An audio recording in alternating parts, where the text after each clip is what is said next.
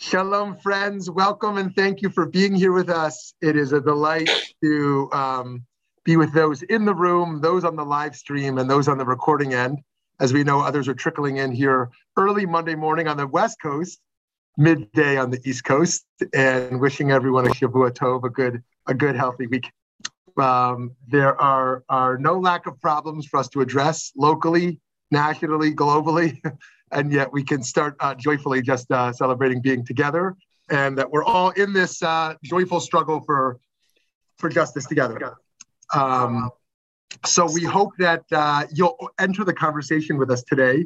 I'm going to have the chance to talk with my teacher and mentor Ruth Messinger a little bit, and then open it up to folks in the Zoom as well as folks in the uh, in the live stream and uh, uh, to, to broaden the conversation, both to deepen our understanding of the realities and of what we can do. So, first, um, I suspect everyone who's currently in this room uh, knows, but for those who, for some strange reason, might not know, Ruth W. Messinger is the Global Ambassador for American Jewish World Service, an international human rights organization which she ran from 1998 to 2016. I was deeply, deeply impacted during those years. Um, I'll say more about that. Additionally, Messinger does social justice and organizing work at the Jewish Theological Seminary and at the Meyerson JCC and teaches Jewish women social justice entrepreneurs. For the New York Jewish Women's Foundation, she recently completed the development of a social justice and racial justice curriculum for Melton schools. Very exciting.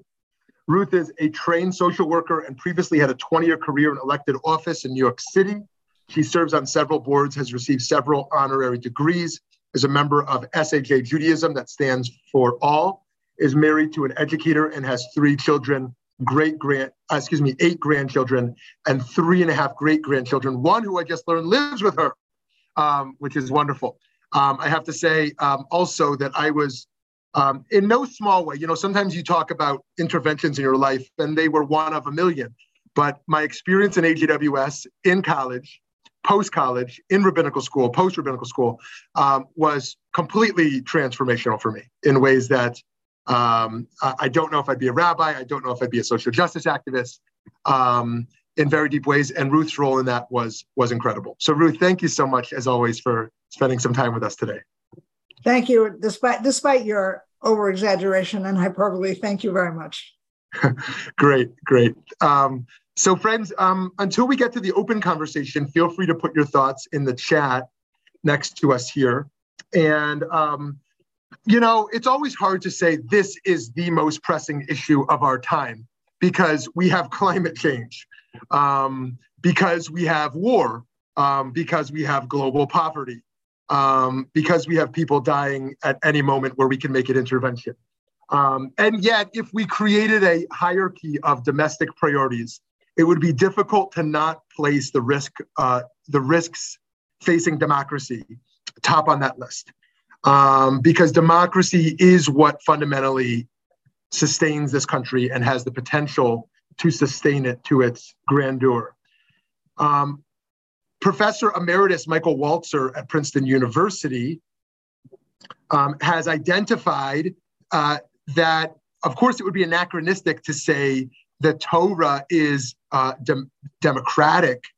Um, he he shows how the deep roots for democracy are planted. The seeds, the seeds for democracy are are planted in the Torah, and he he lays out a number of of very interesting ways on how that's done. And so this is a Jewish contribution, and at the heart of it is not just the societal governmental structures, but the fundamental notion that we talk about so much that all human beings are created b'tselem Elohim in the image of God. And that means every human being counts and matters. And that means um, has a voice. Um, and so th- we have a great stake in this um, as Jews theologically, and we have a great stake in this as Jews um, who understand what it's like to not live in a democracy and what that means for all minority groups. So Ruth, let me let's start on the abstract. Um, before we even get domestic, I'm going to ask you a hard global question. Should we be advocates for democracy on the global arena and um, that might feel like an, an obvious uh, an obvious yes. But how do we think about this balance between uh, cultural imperialism and um, and uh, and moral relativism as we um, as Americans, as Westerners, advocate for democracy in the global South and around the world? Okay, so um, I'm going to take a either further step back since your introduction was so glowing. I just want to say that um, Shmuly is one of the many people um, who uh, taught me early on in my learning, coming out from politics, going to American Jewish World Service, learning more Jewish teaching that underscored what I believed and what I did. But he's among the very few people who not only taught, but practices every day that um, study is only important because it leads to action.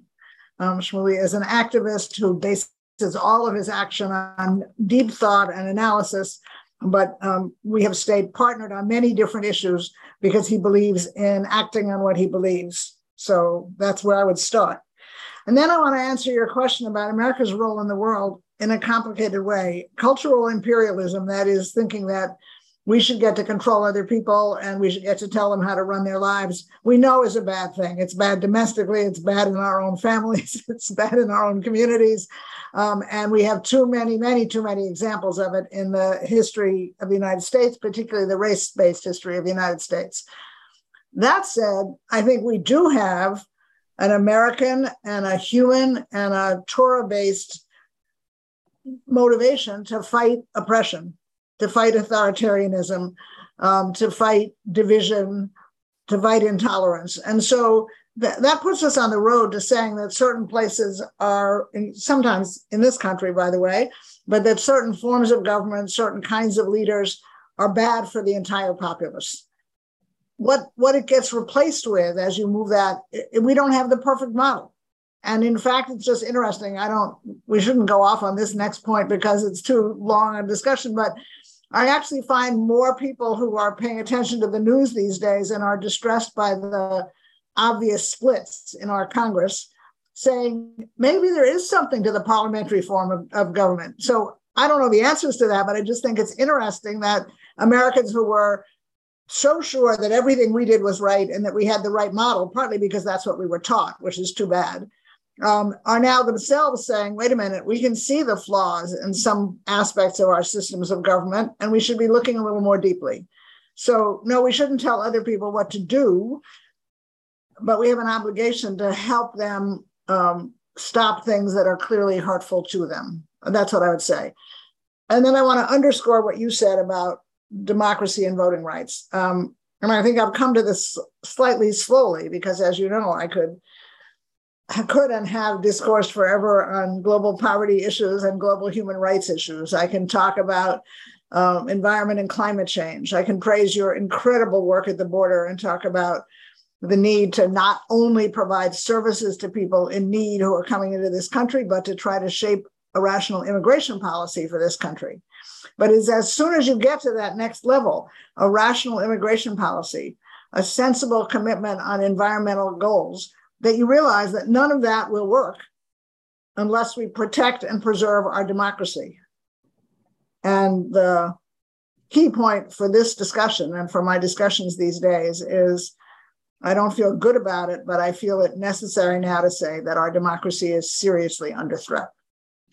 Thank and you. it's under Go ahead. Thank you. I assume that point you made in passing that you thought we shouldn't go into, which if this is what you're referring to, I agree, we shouldn't go into it, was the collapse of the Israeli coalition. Is it right? Yeah. Okay. Right. So if folks didn't hear that today, um, yeah, there'll be another call for election, presumably, um, in the very near future. Um, the question is, what are the strengths of that model as opposed to the strengths of our model? And who knows? And we, we ought to be paying more attention to that. I also want to um, say one other thing because I agree with you. Um, first of all, it is absolutely hilarious that you cited Michael Walzer because you Michael Walzer knows this, but Michael Walzer was the first um, section instructor, so he was not yet a professor that I had who told me I was not living up to my potential. Oh, I love that. I love that. It's absolutely true. He handed me back. He handed me back a blue book in my freshman or sophomore year with a note that said, You can do better than this. I will never forget it. Oh my goodness. And the truth is, we don't only need that in college, we need that our whole lives. People telling us, gently and lovingly that we're not living up to our potential, that we can do better. Some people are so defensive about that um, that it's an attack on them. But the truth is, it's a sign of love. If it's coming from love, and boy, um, if he had, if he gets any credit for a minor intervention in what you've achieved, uh, then I, I, I, owe him an extra, an extra source of gratitude. You do. Um, I also want to say that you, you quoting Michael, um, you gave a really eloquent, planted the seeds for all of us to keep thinking about the extent to which Judaism believes in, practices, and preaches democracy. I agree with that, and I want to say that the other half of that is that we actually know from the last several centuries that Judaism thrives in a democracy and not in authoritarian states. Um, and that, that, so we have, we need to, we want to invest in the maximum degree of, of quality democracy because it's true to our basic teaching about, about people being equal to each other. But we also want to live in democracies because they are better for, as we say, they are better for the Jews than other systems of government. Um, Thank you, thank you. So, um, not not to belabor this too long, but touching upon different models of democracy, because it's easy to say democracy is a positive thing, but as you said, there's there's many different models, and one of the one of the consistent concerns um, is um, that in operating by majority rule, that minority voices get drowned out and not um, attended to. So how, how, how do you think about models of democracy that both honor that the majority is what should be celebrated, the majority of popular vote, the majority of citizens, um, but also that there's still a minority who are a part of that society of, of, of citizens, but also a minority of non-citizens. Um, and their, their will has to be accounted for as well. So democracy is not enough on its just basic legal level. So I would agree. I mean, I guess I'm I'm focused right now, and, yeah. and also thinking up to this program on really what I just see uh, the to the extent that our voting systems. Let, let me say that for a minute. To the extent that our voting systems have evolved dramatically since initially in this country when we won our independence, um, only white males who owned property could vote. We have come a long way since then. And what I'm most concerned about now is the many, many ways in which we're sliding back, making it harder for some of those, because that's part of the answer. Part yeah. of the answer is yes, you need systems. I want to underscore what you said that pay attention to people who only have a, a minority um, degree of power, that you don't silence them. Um, but if you have real free speech, Shmuly, and real uh, free freedom of association, all of which are under some question right now, then those minority groups, and we've seen this, have the capacity to come together, have a capacity to assert, assert themselves, and within our democratic system, have the capacity to go back to a point you made earlier, to form coalitions, to move forward, let's say, an idea like Black Lives Matter, and to build their power. So, uh, um, without being able to answer your question about exactly which form of democracy, I want to say there are many opportunities in democracies, plural, for um, groups to be able, for minority groups to be able to make themselves heard. Great, great. Um, so let's zoom into the current moment and some of the threats. As we all know, legislators in states that have a long track record of voter suppression often implement laws and engage in activities that make it harder for certain segments of the population to vote. Um, and let me share just a few of some of those most common ways that voting rights are undermined across the country, and we could try to unpack some of these. Um, voter ID requirements, lack of language access, voter roll purges, polling place closures and consolidations, lack of funding for elections, provisional ballot requirements, reduced early voting, reduced voting hours, poorly trained poll workers, partisan uh, election uh, administrators, creation of at large local offices to dilute minority vote. This just scratches the surface, but these are some of the most common forms of attacks. Now, since the 2022 election, we've seen, I think it's 17 states, but I haven't checked in the last few days, that have positively enacted new protections of, of um, of the election process. Um, but there's uh, uh, in uh, roughly not an not equal, not, not protections, new attacks on the election Oh, uh, process. well, there- no, there's been some states that have Oh, actually okay. new protections, and then uh, roughly an equal number of states that have put new attacks on. Um, Right. And and um, so I would love to kind of get your sense of what you think is happening right now and where you think some of those greatest threats um, are emerging from. Okay, um, um, I want to add one thing to your list. I'll come back to your focus on voting because it's the issue I raised and it's so important. But we want to we want to recognize as well um, the redrawing of districts, what's called gerrymandering. Yeah. Because again, in about it's about half the states right now that have um, Republicans in control of the executive branch and both how, legislative houses. And in those states, we have we are seeing the evidence, and we have every reason to believe that first districts lines will be redrawn in ways that that are unfair. Just what you said before, that create minorities uh, where where they don't need to exist. And then we have in those states all of those attacks on voting. And you gave a very long list, and it's appropriate that you gave that long list because every single one of those is something that those states that want to suppress people's right to vote are trying. They're doing all of those different things. My my um, favorite, least favorite example, just because it's so dramatic, is in the state of Texas. Um, uh, if you, um, let's say, you're going to college in the state of Texas, um, and you want to be able to vote in the state of Texas for the four years that you're there, um, you cannot get a right to vote if you bring an envelope from a college residence hall that says that you live there or that you pay bills there. You cannot use that to establish your right to vote. But in the state of Texas, if you have a gun carry permit, you can use that to establish your right to vote, which lets you know a lot Fair about people's people people's values. But I think really you listed um, every one of those issues. Obviously, we could go more broadly because you made a reference much earlier to um, non-citizens, and of course, um, in New York City, we are proud to say that we've actually passed a law now that says that green card residents in New York City can vote in city elections. We haven't we haven't had such an election yet, but we think that's 800 potentially 800,000 people.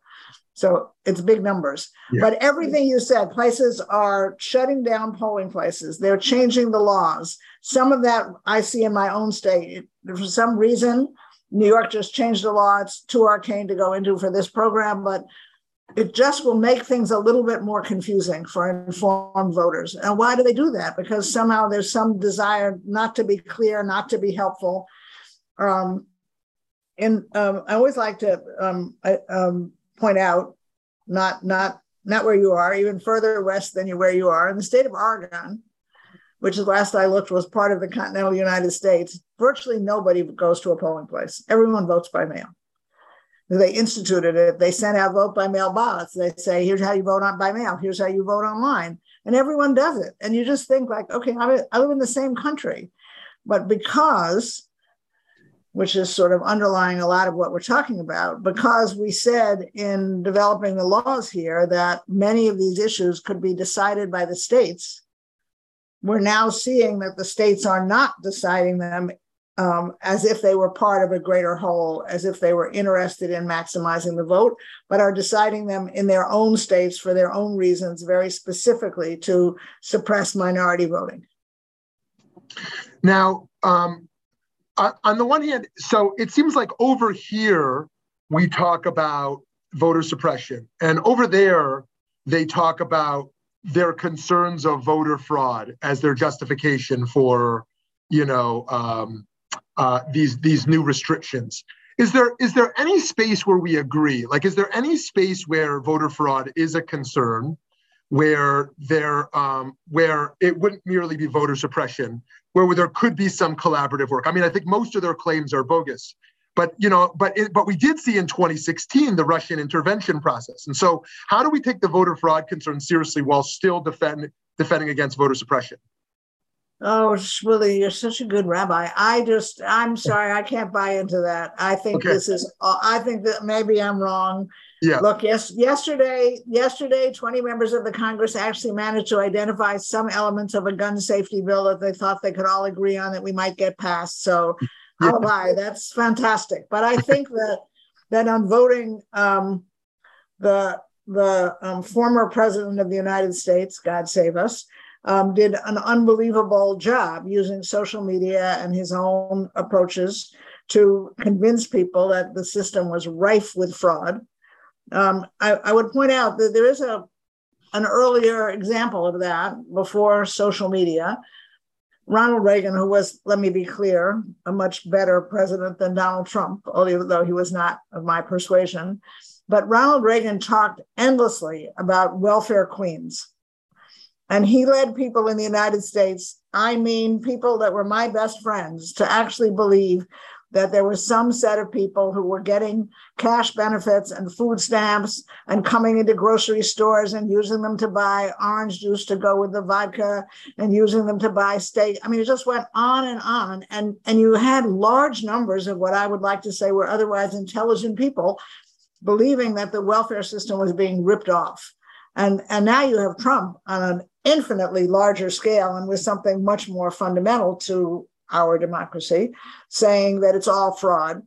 And so you see in the polls that that very dramatic, huge percentages of the people who have decided to support Trump and to support his return um, believing it, but you have other people nervous about is there voter fraud, where there's like you, virtually no evidence of it. Yes, you pointed to 2016. Yes, I'm not saying that nothing can happen, but we have states with, as you said, poorly trained poll workers, you know, unclear hours, um, the the website in New York that I keep referring people to. I just I love the name of it. The name of the website is who'sontheballot.org, and it tells you every single thing you need to know about what's legal, whatever.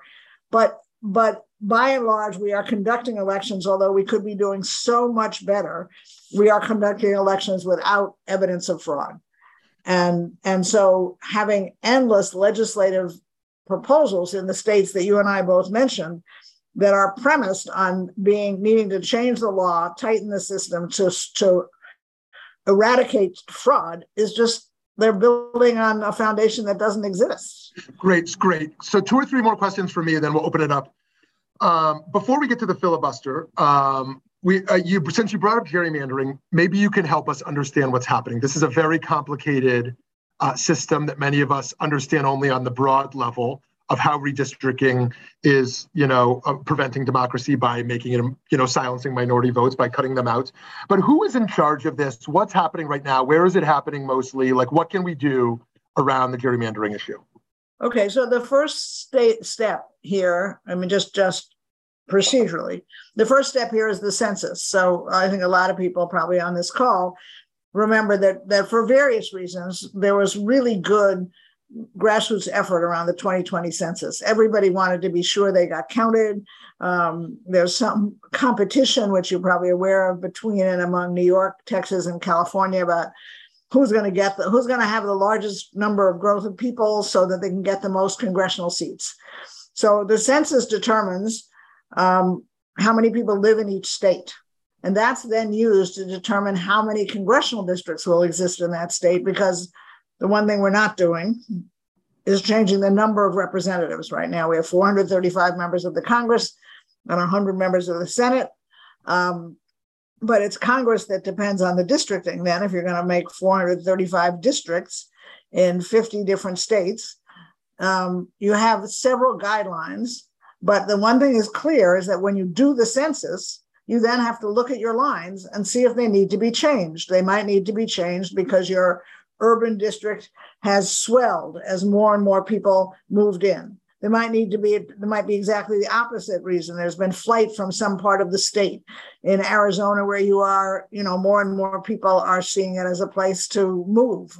They have a second home and now they like they better, so the numbers are growing. So there is a legitimate need and it's left to the states. That's the point that we've been making here, both overtly and quietly, implicitly, the states then have some system, and there is no mandate for exactly what the system should look like. And to the extent that there's a mandate for how to draw the district, it leaves lots and lots of opportunities. Um, you know, it says a congressional district should be X. Let's say, let's say 250,000 people. It's larger than that, but 250,000 people. Okay, but how do you get your 250,000 people? And um, the example that I always give to people, and I'm going to do it with my hands. If you imagine a big circle, what, what we tend to call in the United States a metropolitan area. And in the center of that metropolitan area is a small circle, which is the, the actual urban area. So anybody on this call can understand that there are two things I could do. I could say, okay, there are a million people here. There, that means there are four of my hypothetical districts.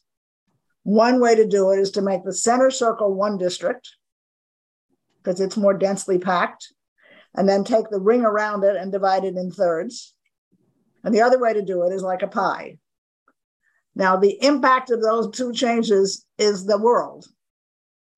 Totally different. If you assume that people, which we know to be true, that people in that center city live more densely, are more likely to be poor, are more likely to be people of color, then the question of whether you give them their own district, which means they definitely get more or less the highest chance of, quote, electing one of their own to represent them?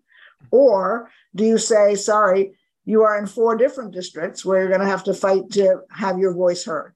So the districting can, can go a lot of different ways. And what we've seen, I think, I think it's about five states across the country, uh, that's a guess, where the districting, the lines that were drawn have been so upsetting to one party or another that people have taken them to court and the judges have ruled that these are lines, these look to the judges like lines that were drawn to favor one group over another instead of to be as relatively equitable as possible.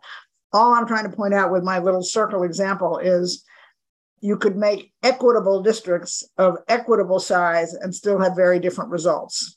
And so, who gets to draw it?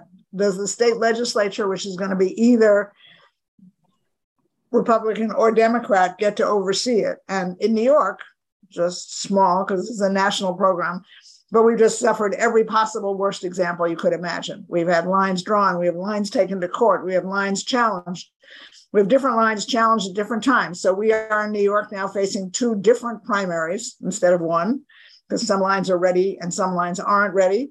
And the district lines that were drawn, um, well, I'll just give you the one example. It happens to be where I live. But for the first time in the history of the United States, two sitting committee chairs in Congress are being asked to run against each other. Wow. So well, that that circle was the best way I've ever heard it explained. I think that I'm going to use that in the future, and so that was a very helpful way to understand what's happening um, that you mapped out. So, so, fr- um, so friends, while while I have many other questions I, would love to ask, I've I've taken up about half of our time already um, with uh, with my questions. So I would love to open it up to y'all and hear some of the things that you're thinking. Hi, Suzanne, please. Thank you both for that very clear ex- explanation of what's going on. What I really want to know is what can we do? I mean, really concretely, because it's very scary. Okay, so the one thing I want to say, because um, as you both know, since I've studied with both of you, I desperately believe that we should not reinvent the wheel. So I just want to say that this is an area in which there are some spectacular not-for-profit organizations already at work um, the uh, I'll name free for bringing cases and challenging voter suppression efforts. I would call out the American Civil Liberties Union and the Southern Poverty Law Center.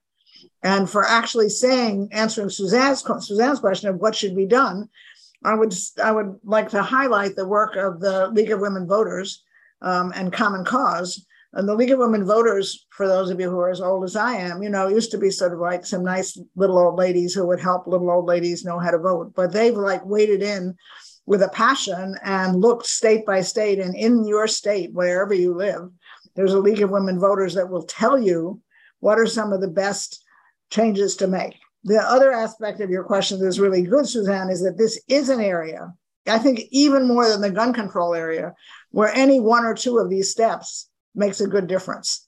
Like if you can if you can mandate early voting and and and and maximize the opposite of what Shmuly mentioned, maximize the number of places where you can early vote, where you can take your ballot and drop it off. That's a change. If and I think this is what they do in Oregon. And and Suzanne, I think it's what they do in California. Yes, I was going to say we also have vote by mail, and we get yeah, our in, in California, they send everybody a, um, um, an absentee ballot, and you can decide a mail ballot, and you can decide whether or not to use it. When I raised that in New York uh, two years ago, people thought that I had the facts wrong.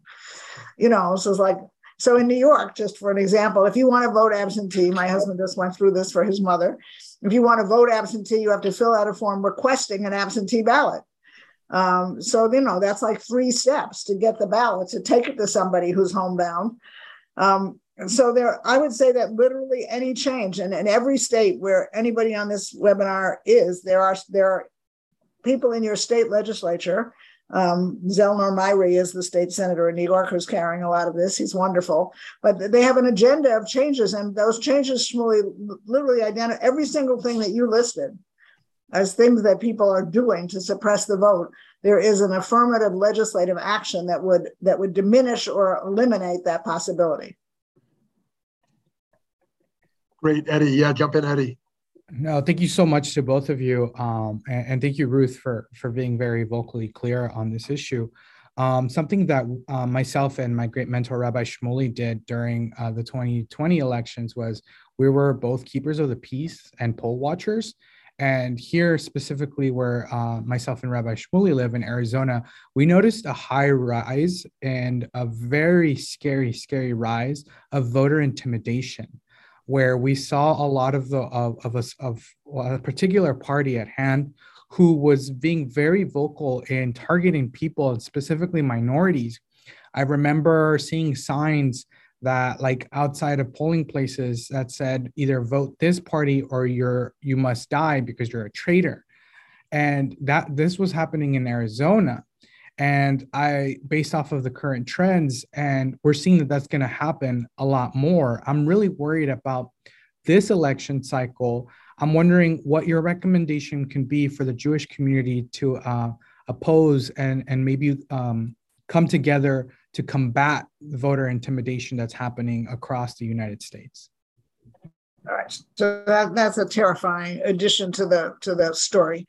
Um, but um, yes, again, the, the, the procedures of the Board of Elections, the, the question of like um, the signs that say you can't uh, get between a sign and the polls, the question of, of watching who's outside and what they're saying, um, and looking to control that or counter it. Um, I want to give a shout out here, and Eddie, I will send you for you and Shmuly to post because it's just a new effort, and I don't have enough of the details. But a man that most of you, many people on this call probably know, Aaron Dorfman, who used to work at American Jewish World Service, um, recently left his job at the head of the Lippman Kanfer Family Foundation and is started an initiative called something like Judaism and Democracy. Um, and what I most like about it, Eddie, and the reason it's responsive to you is it's like really tachlis nitty gritty details. And he's talking about people stepping forward to be trained as poll watchers where the poll watchers are untrained, stepping forward to be lawyers. That's another thing that doesn't necessarily relate to everyone on this call, but in state after state, we're going to need lawyers who are watching what goes on. We're going to need poll watchers. We're going to need people ready to bring cases. In New York, we've had, I'm sure elsewhere in the country, you've seen this. There are people who lawyers standing by who've gone to court to keep polls open because at eight o'clock at night there was a line of 500 people, usually because they were being processed badly. And they've gone to court literally at that moment and gotten through and into a judge to sign to keep the polls open. So there are some very direct and specific tasks. And I think that would extend to developing a cadre of people who would be on the lookout for intimidation, who would know under what law they could be reported. I would look for um, um, at, either ACLU or the Southern Poverty Law Center. I would ask them that question specifically. If it happened last time, it's going to happen this time. They are much, the people who want to suppress the vote are coming in like gangbusters. By the way, one thing we didn't mention, Shmuly, I just want to keep, there's so many things but there are there are increasingly good efforts around the around the country to identify it's usually the Secretary of State, sometimes it's the state attorney general, and sometimes it's the governor or a named governor appointee, not an election. But those people are in charge of a lot of the issues that we talked about. So, um, also looking at elections um, to get secretaries of state who are committed to expanding the vote instead of restricting it makes difference makes a difference. I want to make a point here because I know that people whose faces I can see on the screen know this, but 95% of what we need to do to protect the vote in the ways we're talking about is nonpartisan, is nonpartisan. The citizens of this country, the non-citizens of this country, the elected officials of this country, the lay activists of this country can engage in nonpartisan activity. But for the point of view, purpose of this webinar, rabbis can engage in nonpartisan activity I'm now making the rounds of some West Side synagogues where I live just to tell people that there are two primaries and why, and that there is early voting and absentee ballot voting. That's all nonpartisan activity. As long as I don't stand at somebody's bima and announce who they should be voting for, um, it's all legitimate. So I think it's important to get that idea across. But Eddie, I think you have a great story. I would go directly to, I would look at the uh, Arizona state law, and then I, but I would go to one of those legal groups and tell them that you know what happened last time, and what do you, what should you do about it this time? Great. So our friend Austin here is immersed in the streets, working with the unsheltered on a daily basis, um, and even doing it in the 110, 115 degree temperatures. And um, maybe he, Austin, would want to share a little bit about his experience um, with registration issues for folks who have no home um, and for others who are vulnerable, like homeless or native voters who live in the reservation. So, Austin, we'd love to hear from you. Hello, my friends. Hope you're all doing well this morning. Uh, yeah, so I, I lead Arizona Jews for Justice's homeless outreach program called AZ Hugs for the Houseless. And we do a lot of work surrounding the issue of voter registration for those experiencing homelessness in, in particular. Uh, and it's it's a really strong you know issue in my heart because I've seen a lot of folks who are very passionate about you know the the betterment of our country, and they a lot of folks who are very very interested in voting, but there are often a lot of barriers. You know, it's very difficult to hold on to an ID, for example, on the streets, and if you lose your your ID, you know it sets you back a step in a multitude of ways, but especially with voting as well you you know that takes time that takes effort that can take money or transportation. But you know one thing that we did in the last election cycle is we would go camp to camp find folks you know we'd mobilize our teams. And it was really beautiful to see so many people uh, you know come together you know for for this this same civic goal. Um, I, I think it's a very complicated issue though as well because there are a lot of folks who may be difficult to find or a lot of folks who may be you know, unable to make it to the polling station or who don't have a mailing address. And I guess, you know, my, my question for the group is, you know, what is the correct way to, you know, engage with this community in, in terms with, with voting? How do we get, you know, the most amount of people involved? Is it education? You know, is it um, working with, you know, various shelter systems? I think it's a complicated issue that, you know, probably takes a, a complicated response, but um, I, I guess that that would be my question to the group. So I guess um, Shmuly himself might have some things to say about this, but for me, there's like two pieces of this. Um, and thank you for doing the work that you're doing. That would be the first thing to say. But is the first one is seeing what the laws are. And again, the laws are right now, I think, state by state. So if in fact you live on a reservation, if in fact you are currently without um, an address, what what can you do to register? What what what address can you use? What um, and and it, it's important to know that because there's no point, as you say, these are people whose lives are full of problems. There's no point in helping them understand the importance of voting if in fact there isn't going to be a way for them to vote. So the first thing is to know exactly what the state allows. Um, I know that in the last presidential election, there were some innovations, which I don't remember, Austin, you probably know them better than I, for um, uh, indigenous peoples on reservations to be able to use something as an address, whatever whatever it was. But it's important to know that. Then I think you have what you alluded to, but it's actually an issue that, while it's dramatic in the populations you're talking about, we would all tell you that it affects a lot of other people, and that is people who don't believe that voting makes a difference. So then that becomes like a whole educational piece. Is like this: the, here are stories about what has happened when people went to vote. Here are ways in which in which laws get changed, in which different people get elected. Again, that's not a partisan statement as long as you're not, you know, touting one person. Because enough people um, got elected, and then the third answer to your question about what to do, and it's important one, I just sent somebody a note on this, is to support groups like Arizona Jews for Justice, to support groups, I'm serious, that are doing civic education. I work with a group in New York that, that raises money for congressional candidates all over the country. That is partisan activity. But in states where we know that there are some of the list of problems that uh, Rabbi Shmuly listed earlier, we are also identifying not for profit civic organizations and raising money for them, which is tax exempt money for our donors. And these are groups that will do civic education, that will do voter registration in advance, that will do get out the vote. So that's a very important piece of the answer to getting, and it goes back to Shmuly's original question about what about the more marginalized groups, what about minorities, and who's working to make a difference. So now I get to tell a quick story because stories work. When I was last in politics in 1997, my adult daughter, who was in Boston, came down to help me campaign and said that she was bringing a young uh, Latina woman that she'd met in Boston who was interested in seeing what a campaign was like. So she came down with her friend Julia. Julia was like the world's most hyper engaged volunteer. She was fantastic. She worked for me for several weeks. She went back to Boston um, in the ensuing, whatever it is, uh, 10 years, 15 years. She established a family. She founded a not for profit organization in the Latina community. And then she decided to run for office. And a year ago, she ran for city council at large in Boston, doing a lot of the work that you're talking about, Austin, uh, urging people in her various communities to register and to vote. The results of the election were so close that a runoff was decreed by the by the state of Massachusetts, and we sat through the weeks of the runoff and Julia won by one vote.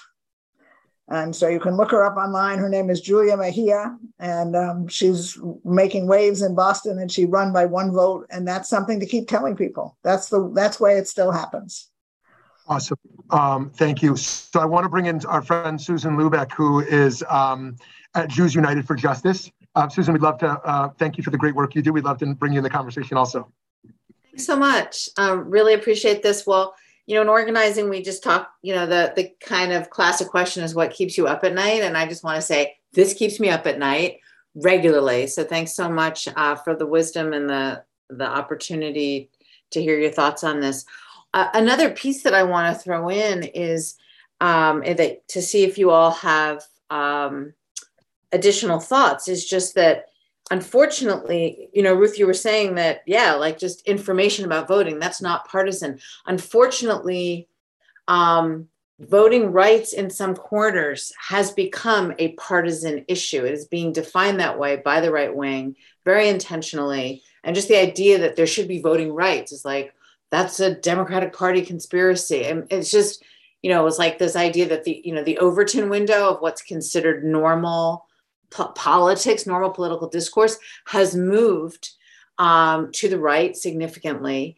And we know that there's massive, massive disinformation about, you know, this idea that the 2020 elections were stolen, that voting rights is about voting fraud.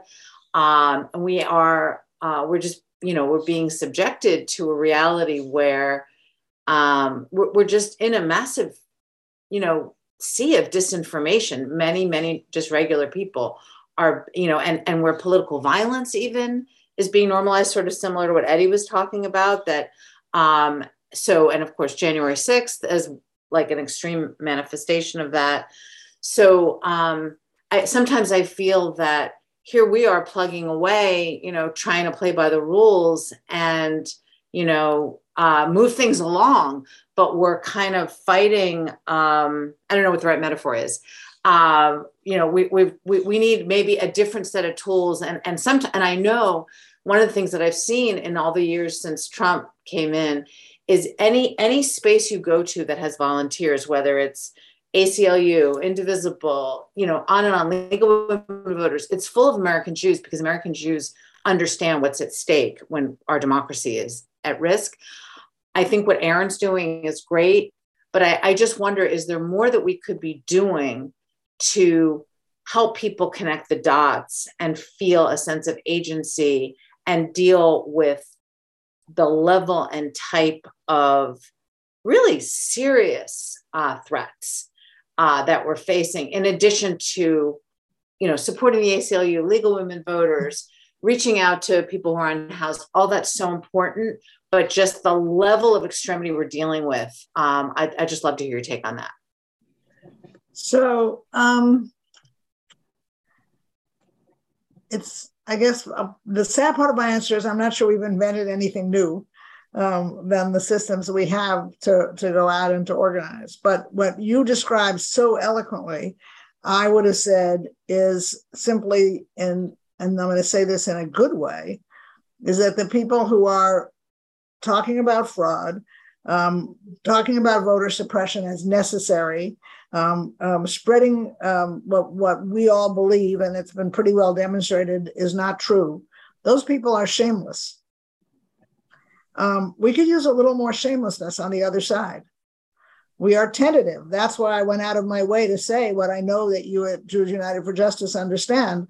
Too many places that I go, and um, Shmuly and Suzanne will tell you, because I discussed this with Global Justice Fellows, too many rabbis that I talk to are they have two different answers, neither one of which makes me happy. One is it's partisan. I can't do that from the Bima. And I'm like, no, let's could we look at the rules? Could we unpack it?